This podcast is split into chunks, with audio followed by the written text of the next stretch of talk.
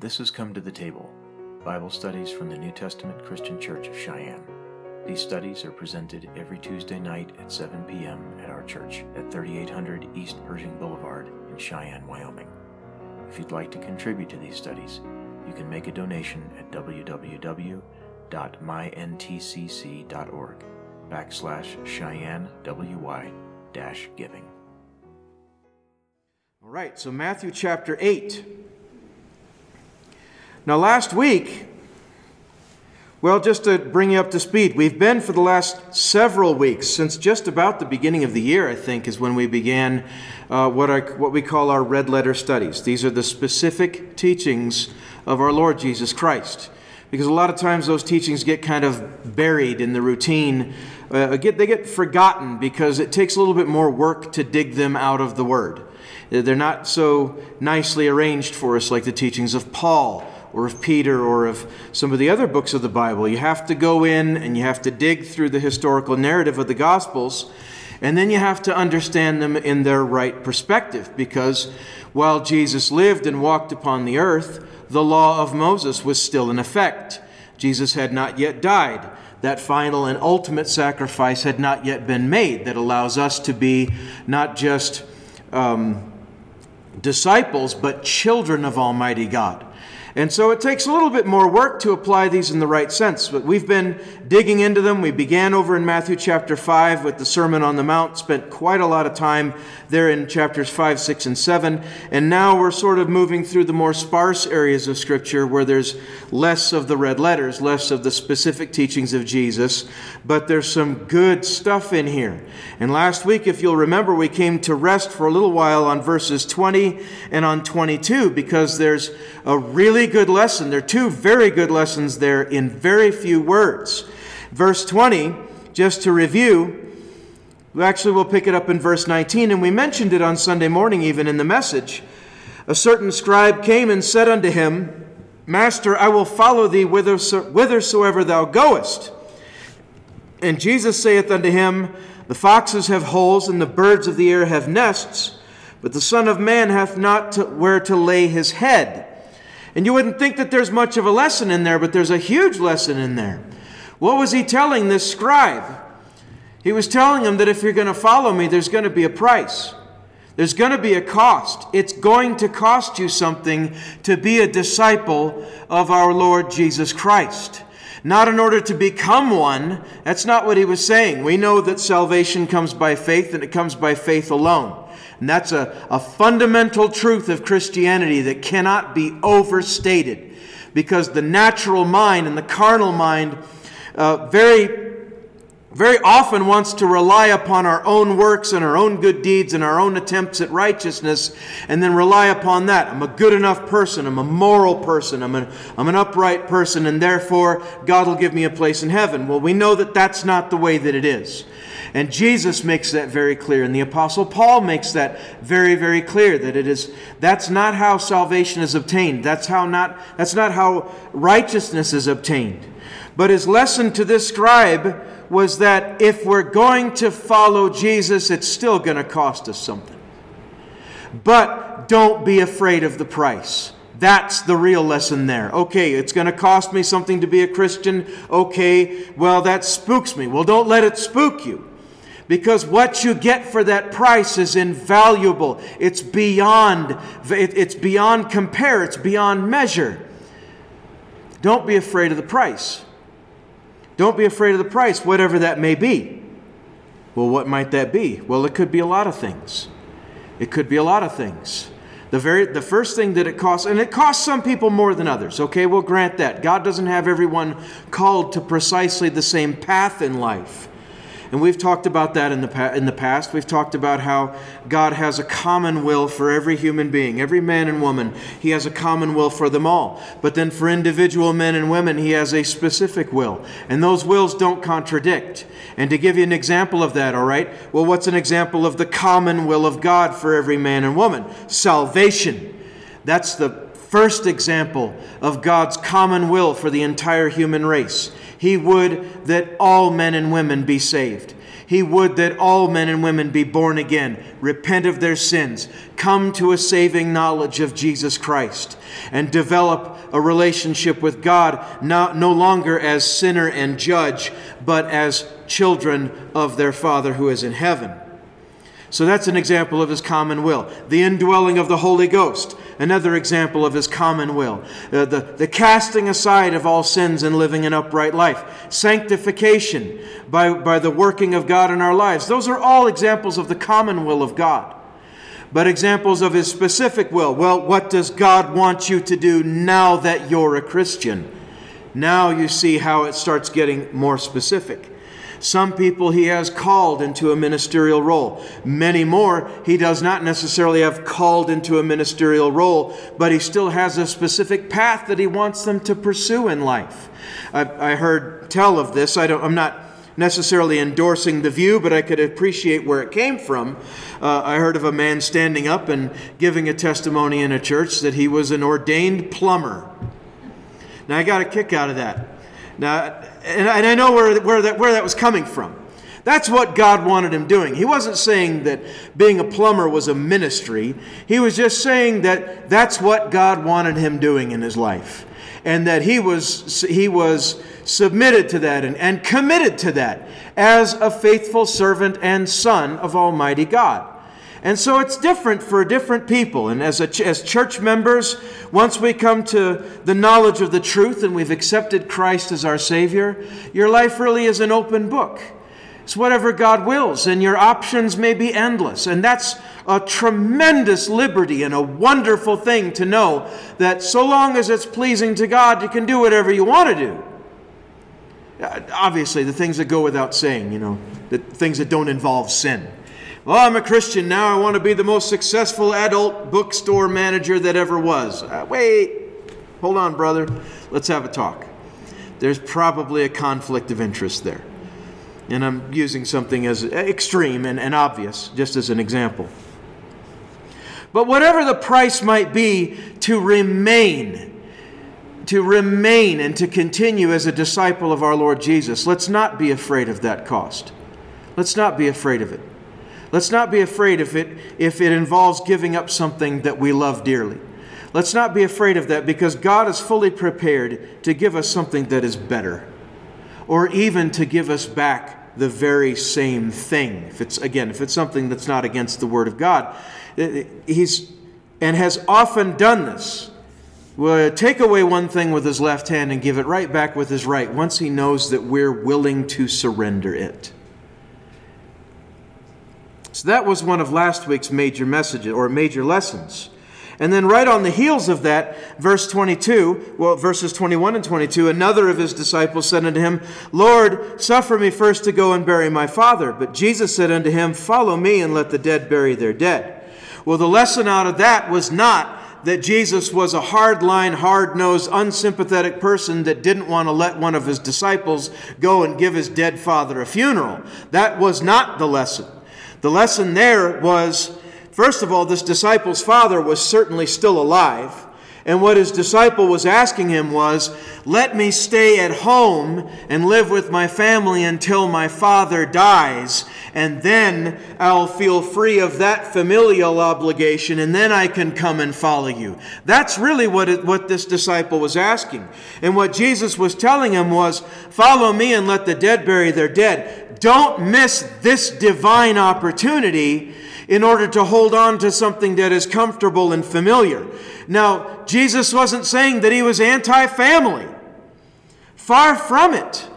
We are told in the Word, Old Testament and New Testament, to honor our mothers and fathers, to obey our parents in the Lord, and, and, to, and to revere them even. Okay, so all of that's in place. Jesus wasn't undoing that. The greater lesson there was don't miss your divine opportunity. If Jesus had told that disciple, and we don't know what that disciple ultimately chose to do, but if Jesus had told him, sure, there's plenty of time, go ahead, take care of mom and dad, and when they're dead and gone, then come and seek me out. I'm not going anywhere. Because Jesus knew better. He would have only three short years of earthly ministry, and then he would be gone, taken away. And while the apostles were wonderful people, and their words were the inspired word of God, the apostles weren't Jesus, were they? And so this was this man's divine opportunity to be a direct disciple of our living Lord while they walked upon the earth. Three years out of multiple thousands of years of human history, that was not an opportunity to be missed. Well, how do we apply that to our lives? And I know that this is a lot of review here, but this is very, very important, and it's worth taking a, a measure of repetition to cover this, okay? How does that apply to our lives? Well, what's the, what is the unique divine opportunity that God's giving us? That we might be tempted to pass over to hold on to something that's familiar now, I'm not saying it's the same situation that this disciple faced, but we all face this at some point or another. I faced it when it came to my parents. This was back in the early 1990s because I've always been I've always been part of a very close and a very tightly knit family, not very close geographically. We weren't raised to stay close to home. We were raised to scatter to the four winds like our father did. We just followed his example like our, our dad did. But we were always a very, and, and still remain to this day, a fairly close knit and and a pretty tight family. But God had marching orders on my life. And if I had sacrificed that to hold on to that which was comfortable and familiar in my life, well, you all would have a different pastor today because who knows where I'd be. I don't think I would have been in the will of God. I'll tell you that right now because He wanted me to pursue a specific course. Now, that being said, don't miss your divine opportunity for the sake of the familiar or for the comfortable. Now, moving on in verse 23, now we're in the new material here. Verse 23, new paragraph. And when he was entered into a ship, his disciples followed him. And behold, there arose a great tempest in the sea, insomuch as the ship was covered with the waves, but he was asleep. What's that? Jesus was asleep. He was completely unbothered by the storm that was tossing the boat around. And the disciples, his disciples came to him and awoke him, saying, Lord, save us, we perish. And he saith unto them, Why are ye fearful, O ye of little faith? And he arose and rebuked the winds and the sea, and there was a great calm. But the men marveled, saying, What manner of man is this that even the winds and the sea obey him. Now you got to remember, this is still fairly early in Jesus' ministry. He was, he's, he's fresh off the Sermon on the Mount, which was uh, probably the I don't want to say probably the beginning of it, but was certainly in the early parts of it, in, in, in, and around the beginning of his ministry. So it wasn't widely known or widely suspected yet that this was Messiah, okay? So a lot of people simply regarded him at this point still as a teacher or as a prophet. Possibly some were beginning to suspect that maybe he was Elias or Elijah uh, returned according to prophecy, none of which was actually the case. But it wasn't widely suspected yet that this was the prophesied Messiah. So here, they're in a ship Jesus is unbothered because nothing really catches him. He's capable of being surprised. We covered that in the previous Bible study, but nothing really alarms him. That's what I'm that's the distinction I'm trying to make him. He can be pleasantly surprised or unpleasantly disappointed, but he's never alarmed. Now that's an important lesson to grasp right there. God is never alarmed. He is never alarmed. He is never caught off guard. And that's one reason why our battles, we can bring them to Him, and He's completely unfazed. He's completely unfazed. Jesus, unalarmed, keeps a cool spirit even in the midst of a crisis. That's a good attitude to emulate, something that we want to incorporate into our own lives. Don't think that don't think it wrong or don't think yourself incapable of possessing the same character as our Lord. Now, a lot of people, they don't want to dare to reach that high because one, they don't think that they can reach it, okay? Uh, and two, they don't think that they need to. They don't think that they need to. If, especially if they're still holding on to a self justifying mentality concerning their relationship with God, oh, which is the I'm only human defense. Does that make sense? You've heard that lots of times from people. Well, I'm only human. God understands. God understands why, you know, well, God can't expect this of me. I mean, He understands I'm only human. And usually you hear that, you hear that applied to things uh, involving money or personal behavior, uh, which is to say, giving up a certain kind of sin. That's where you usually hear that kind of an objection. Well, God understands I'm only human. Uh, in other words, I'm not willing to try harder to be better, no matter what Jesus paid to redeem me. That's really what that boils down to. It really does boil down to that. Now, we're in an age, especially look at today's age, today's modern age, of shirking blame, passing the buck, uh, uh, averting responsibility, personal responsibility for our own decisions and our own actions. That, that's a very, that is a, that is an epidemic problem especially among our younger generations. But you find it among people eh, now, you find it among people well into their 40s that have adapted this kind of an attitude towards life. Irresponsibility or non responsibility or averting blame, even when blame is theirs to be had. They don't want responsibility, but responsibility rests on our shoulders nevertheless. And there's people that try to even shirk the necessity to be born again by using the same kind of an argument. I didn't ask to be here. In other words, it's not my fault that I'm alive, so why should I have to pay the price and be responsible and try to be something better than a rot gut, God rebelling sinner? Well, because you're here, that's why. So none of us asked to be here. None of us uh, went to God before we were born, at least not to our knowledge. We don't really know how it was before we were conceived. Lots of people expe- have uh, speculated, and we're not really going to try to build a doctrine on that, okay? We do know that uh, before we were formed in the womb, God said, I knew you. He said that of one of the minor prophets, okay? Well, you can extrapolate something out of that. That's fine. But none of us, to our knowledge, ever went, went to God before we were born and said, I want to be born on the earth in a fallen world, and I want to be born in a state of sin, broken and in a, in a state of ruin and in need of a Redeemer. I want to go through that. I don't think any of us in our right minds would have actually asked for that, but here we are. And so, because we're alive on the earth, there's responsibility. There's a responsibility. And the first responsibility is to be honest with ourselves, face our, face our condition, and then to accept the the supernatural and the divine opportunity to be born again. And then, as being born again, to accept the responsibility for then going from good to better. Now, this gets a little controversial among believers, I know. I know. And it's uncomfortable.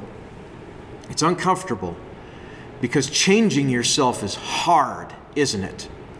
Like anything that requires self discipline. And I'm not trying to reduce the Christian life or the Christian experience to, uh, I'm not trying to reduce it to just a, uh, an exercise in force of will or willpower, all right? It goes far, far beyond that, all right? Nevertheless, it's there. And we could go back over to 2 Peter chapter 1 where he talks about add to your faith virtue and to virtue knowledge and to knowledge temperance. And he adds several items to that list. Add to your, but it begins with faith. All right, well, faith is the gift of God. Praise God. If we're believers tonight, and I think every one of us here are, if we're believers tonight, then we have that. God gave it to us, we accepted it, we've embraced it, and by that we are born again. Okay, but now what? And that's something that we stress in this church a lot is now what? Well, now what is grow in the grace and knowledge of God. What Peter the disciple, what Peter the apostle said there, and I know that's not the core of our study tonight, but it ties into what we're talking about here, even if only loosely. What Peter said, the language was very clear. He said, "Add to your faith." He didn't say pray that God would add these things to your faith. He puts it on the shoulders of us, the believer. He puts it on us to add to our faith virtue. Well, what does it take to add to our faith virtue? It takes practice, doesn't it? Well, how do I be more patient? Exercise the patience that you have. Practice the patience that you have, and it will grow, hopefully, without having to go through tribulation. I think, I think we've all heard about that. Don't pray for patience because tribulation worketh patience. If you really want patience and you want to learn it the fast way, then sure, pray for patience. And then watch as all kinds of things go wrong in your life. Your car breaks, you lose your job, you start having health problems, you know, or some other catastrophe happens in your life because those are tribulatory. Those are things that are painful. And painful things are a transformative work in our lives. And one of the things that they exer- that they bring about in our lives is patience. Okay, well, why not practice the patience you have? And see if you can get that to grow. Uh, what other virtues are there? Well, there's no end. To, well, there probably is an end to them, but there are many of them.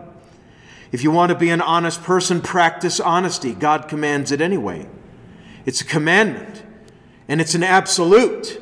It's an absolute. A white lie is still a lie. It'll send someone to hell just as fast as, a, as, a, as, as any other kind of lie. If you want to practice temperance, if you want to be temperate, I should say, then practice temperance. That's self control. Okay, if you have a particular um, hobby or something that you love and you love it so much that it swallows half your paycheck and you have trouble paying the bills, well, that's intemperance. That's not temperance. So you want to rein that in. Well, how do you do it? Well, you pray and then you just start doing it. You don't wait for it to divinely arrive in your heart. Because when you got saved, when you got saved, the seed of every single righteous virtue was sown in your heart the moment you were born again. But you have to develop them, don't you? Because if it didn't work that way, or really, really, let's, let's learn this and let this sink down deeply into our hearts and our minds and our understanding and, and, in, and in our souls, okay? If it didn't work that way, if it was just instant perfection and perfect virtue the moment we were born again, I don't even have to finish that thought, do I? Because we know better, don't we? We know better, and that's what the mercy of God is for, and the grace of God, and His patience and His long suffering for us. He knows that perfection is not wrought in an instant when we're coming out of the kingdom of darkness into the kingdom of light. Now that transformation from sinner to saint happens, or from you know sinner to child of God, that happens in an instant. But from that point forward, all the way through to the end of our days, God's going to work on you, and He's working on me. He's going to work on all of us, and it simply remains to us to allow Him to do His work and to even pitch in a helping hand, because God knows we certainly fight Him enough a lot of times not realizing that that's what we're doing. And it's very possible to resist the Holy Ghost. Stephen the martyr even rebuked a number of Jewish believers or a number of Jews that were there over in the book of Acts. He said, Ye do always resist the Holy Ghost. Well, man, I don't want to be that kind of person. I don't think any of us want to. So, all of that from this one thing. Why are ye fearful, O ye of little faith? Then he arose and he rebuked the winds and the sea, and there was a great calm. But the men marveled, saying, What manner of man is this that even the winds and sea obey him? Well, what manner of man he was and still is, is the Son of God, the perfect man, absolutely perfect, unalarmed in a state of crisis, possessed of a cool spirit. And it wasn't, it wasn't, uh, it wasn't naivety that brought this about, but it was certainty. All right, and here's the lesson in this part. It was a, it was a spirit of absolute certainty. He knew he had authority over wind and waves. He had all power. He had the authority over these things. And so, what cause did he have to be alarmed? All right, well, what's the lesson there for us? Well, if Jesus is our Lord and our brother, and that came that was part of Sunday morning's message also when we jumped back over into the Gospel of John and when Mary ran to the tomb and Jesus appeared there and spoke to her and said, "Go and tell my brethren." What's that mean? That's his family. It wasn't just talking about his natural half brothers. He was talking about his disciples, those that hear the word of God and do it. There's both of them that are in there, not being hearers only, like James talks about, but being doers as well. He says, Go and tell my brethren that I ascend unto my Father and your Father. What was he saying there? He was declaring plainly, We're family, and God is not just our God, He is our Father. So there, here's the lesson there It's a, it, it's a, a cool spirit and an unalarmed spirit that is born of certainty. How does that apply to us? Well, if Jesus had that kind of power and he told us that you'll do greater works than these, you connect the dots. So, why should we be alarmed in any kind of a crisis? Why should we be alarmed? If God is our God and God is our Father and God is in control ultimately of all things, and we have placed our absolute, unbending, unbreaking, unshaking trust in Him, then why should we be alarmed at anything?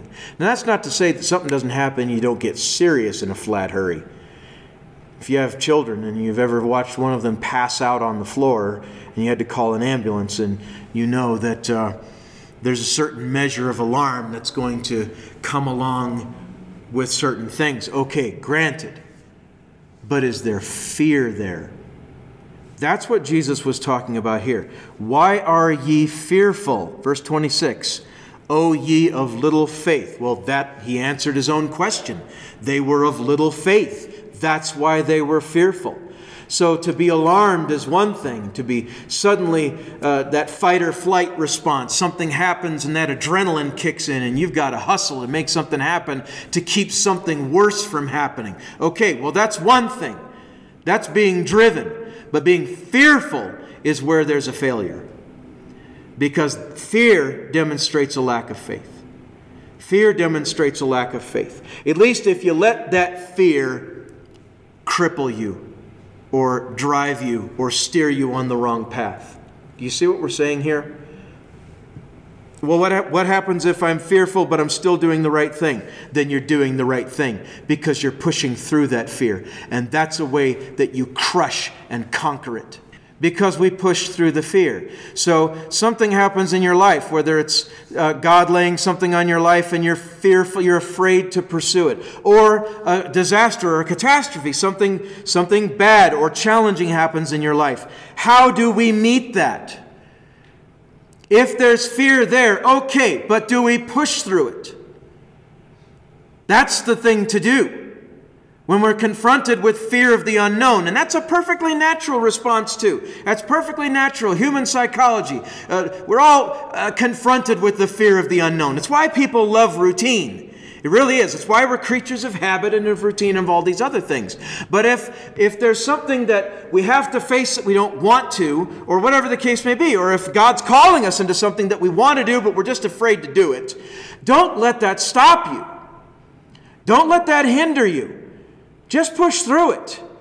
Because it's of a, if it's of God, God will be there to catch you. And that's a promise. Because Jesus even said it over in the Gospels I will never, I will never leave you nor forsake you. He didn't place any conditions on that whatsoever. Now, people are capable of leaving him, but he said, I will never leave you nor forsake you. So that applies to any circumstance whatsoever. That applies to catastrophes, a sick child, or even the death of a child, death of a loved one, whether it's parent or child or spouse or whatever the case may be. Jesus said, I'll never leave you nor forsake you. Why are ye fearful, O ye of little faith? Well, my job situation's dicey. I'm not sure way, I'm not sure the way that this is going to go. I don't know if I'm going to have a job next week. Why are ye fearful, O ye of little faith?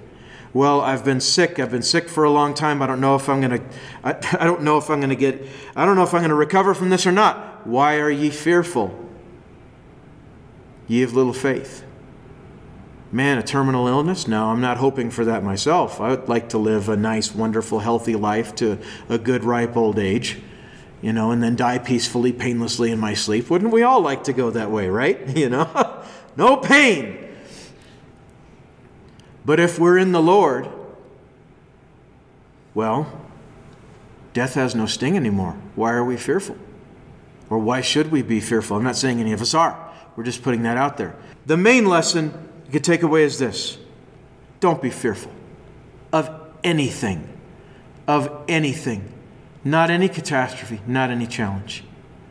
And if you're facing something that God wants you to do, don't be fearful to pursue it.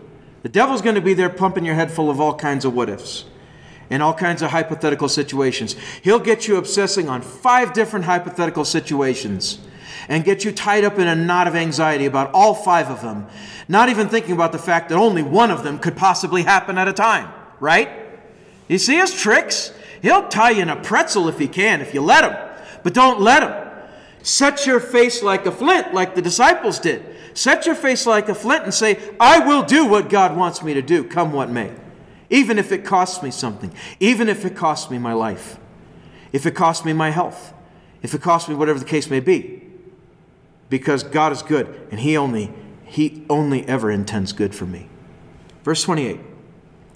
And we can kind of encapsulate this. Verses 28 through 34 is a, a, specific incident, and there's only one word of Jesus in this particular incident, but there's things to learn from it. And when he was come to the other side of the country of the Gergesenes, I'm just going to pronounce it like that and hope that it's right. Forgive me if I have it wrong, it won't change the teaching. There met him two possessed with devils coming out of the tombs, exceeding fierce, so that no man might pass by that way. And behold, they cried out, saying, What have we to do with thee, Jesus, thou Son of God? Art thou come hither to torment us before the time? And there was a good way off from them an herd of swine, a herd of many swine feeding. So the devils besought them, saying, If thou cast us out, suffer us to go away into the herd of swine. And he said unto them, Go. And when they were come out, they went into the herd of swine, and behold, the whole herd of swine ran violently down a steep place into the sea and perished in the waters. And they that kept them fled and went their ways into the city and told everything and what was befallen to the possessed of the devils. And behold, the whole city came out to meet Jesus. And when they saw him, they besought him that, they, that he would depart out of their coasts. Wow. Now, there's a lot happened here. This is a pretty dramatic incident. Let's sum it up here without the King James English. Jesus came to another part of the country and met a couple of people that were possessed by devils. What do we take off from that? What do we take away from that? Well, we know that demonic possession is a very real thing. It is not a Hollywood myth. It is not just fodder for bad Hollywood horror movies. It is a thing that can happen to people if people open themselves up to it. It's not something that happens easily, and it's not something that people are utterly defenseless against. And where Christians are concerned, born again, blood bought believers, okay? The devil cannot, or devils cannot possess you. He's incapable of it because there dwells in you a measure of the Spirit of God. And that even a measure of the Spirit of God is stronger than any one of them. And there's a whole teaching on that that we can go to into another time. Perhaps that's a good topical study for another day. But demonic possession is real. It can happen. So these men met, met him, but the devils that had possessed those men recognized instantly who Jesus was. They saw with different eyes. They knew who they were looking at. And they knew that he was bigger and stronger than they were because of the question that they asked him.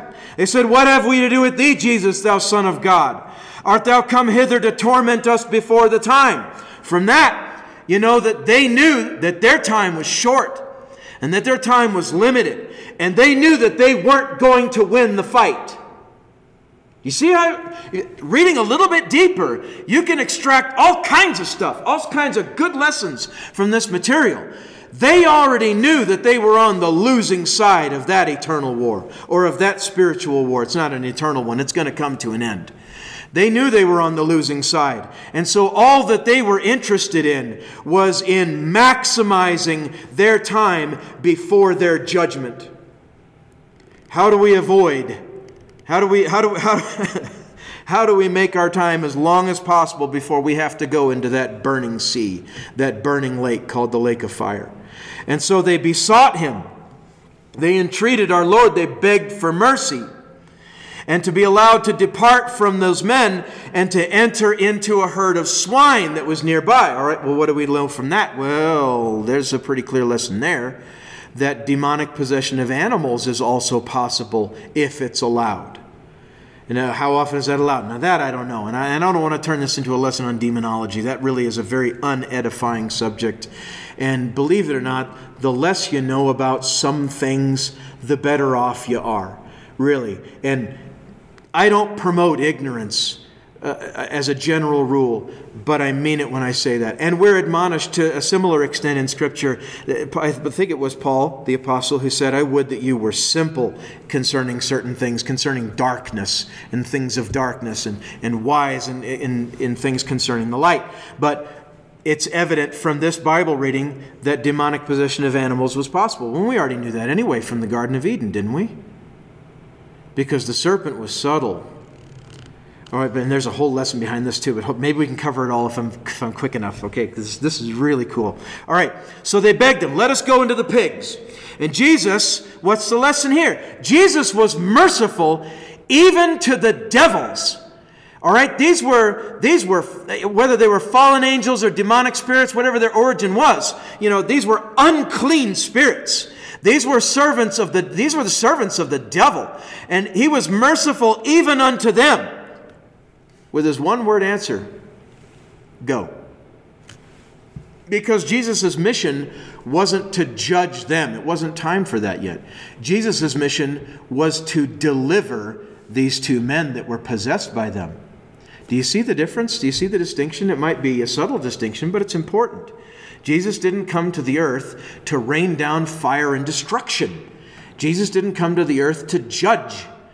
Jesus came to the earth on a mission of mercy to save the human race from their sins, to set up that system, that, that plan of salvation, so that any who believed upon him could be born again. And so his mission wasn't to judge these devils, his mission was to deliver these men. And so he said, Go. He was merciful to them, and so he let them have what they wanted. And so out they went. Those spirits fled from those men, those unclean spirits fled from those men, entered into the swine, but haha, joke's on them. Because what happened next? Even the pigs had better sense than to allow themselves to be possessed by demonic spirits. Because what do we read about? What, what do we read happened? The whole herd of swine ran violently down a steep place into the sea. Even pigs knew to die is better than to be possessed by these things. And so they ran down into the water and drowned. It was a deliberate decision. Pigs aren't stupid. They really aren't. They're kind of gross, but they taste good. But they're not stupid. They're not stupid. The swine, understanding that something unthinkable was happening to them, chose death over possession, and why not? Why not? Demonic possession is, is an absolute horror to the person who's possessed. Uh, uh well, it, to the person who's possessed, who maybe doesn't realize that that's what they were in for. Now, some people, they open up themselves to that sort of thing willingly. They open themselves up to it willingly. They don't realize that the forces that they're flirting with, they don't control. Those forces control them.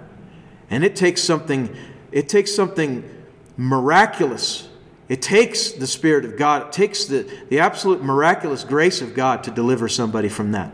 But it does happen, and many people have been. So, now, that being said, from this point, there's, there's one or two more lessons left in this. We'll cover them very quickly here because that's not quite the end of the story. Now, those two men were delivered of that possession, and that was a victory. That was a wonderful thing. But now look how everybody reacted. Let's read. And they that kept them fled. They that kept that herd of swine. First of all, they shouldn't have had that in that's herd of swine anyway. Right? These were Jews under the law of Moses. And under the law of Moses, the pig was an unclean animal. They weren't supposed to handle them, touch them, raise them, slaughter them, eat them, do anything with them. They were supposed to have no place and no part in the kingdom of Israel and among the people of God because that was the law of Moses. And it wasn't just pigs, there were lots of others. They couldn't eat shrimp, they couldn't eat lobster, shellfish were considered unclean. It was pretty tragic if you think about it, but you know, if you grow up in that, you know, you don't know any better and you have other good things to eat, so it doesn't make any difference. But they shouldn't have had him anyway. So they that kept that swine, kept the herd, verse 33, they fled and they went their ways into the city and told everything that was befallen to the possessed of the devils. Now you would think this is a good report. And the people in the city would be like, Yay! The people that were possessed of devils have been freed and liberated, right? No, they all came out from the city to meet Jesus and they besought him that he would leave. Why? Well, it cost some people an entire herd of swine. That's not cheap. Shows you where their priorities were. One, they didn't care enough about God to care about his law. And so, two, they kept unclean animals as herd beasts. And three, when, it, when, it, when Jesus cost them that part of their economy, they weren't happy about it. They could have cared less about those men that had been possessed of devils. All they cared about was what they lost. Do you see? The loss was theirs, and they lost more than swine that day. Because Jesus did move along. They lost more than swine that day. They lost their divine opportunity, didn't they? Had they come out with a different attitude, even though they'd been keeping swine and were in violation of the law of Moses, had they come out with a different attitude and said, and, and had come out to Jesus uh, glorifying what God had accomplished, perhaps Jesus would have stayed for a while and taught them and shown them and enlightened their minds the same way that he enlightened his, that he enlightened his own disciples' minds there on the Sermon on the Mount. And said the same things to them that he told his disciples in the Sermon on the Mount. Things like, You're the light of the world, you're the salt of the earth, and many other things besides. They, being overmuch concerned about money and what they lost and their particular catastrophe that had befallen them. They completely overlooked who was blessed and delivered, and they completely overlooked who did the blessing and the deliverance. So we can actually take this, this concluding episode of chapter 8, and we can tie it into last week's lesson and what we reviewed at the beginning of this lesson this evening. Don't miss your divine opportunity. Don't miss it by being fearful of something that's facing you or by being angry about something you've lost. Okay? There's an opportunity in it, there's something of God in it. Recognize it, embrace it, and let God bless your life through it. Amen? Amen. I think it's a good place to stop. It's a good place to stop. We'll pick it up, be at the will of the Lord. We'll pick it up next week in chapter 9. So Thank you for listening to Come to the Table, Bible studies from the New Testament Christian Church of Cheyenne. Included in these presentations are red letter studies on the life and teachings of our Lord Jesus Christ, historical studies on the Old Testament, topical studies on biblical doctrines, and practical studies on Christian life. If you enjoyed this presentation, you can support our efforts by contributing at www.myntcc.org backslash Cheyenne WY dash giving.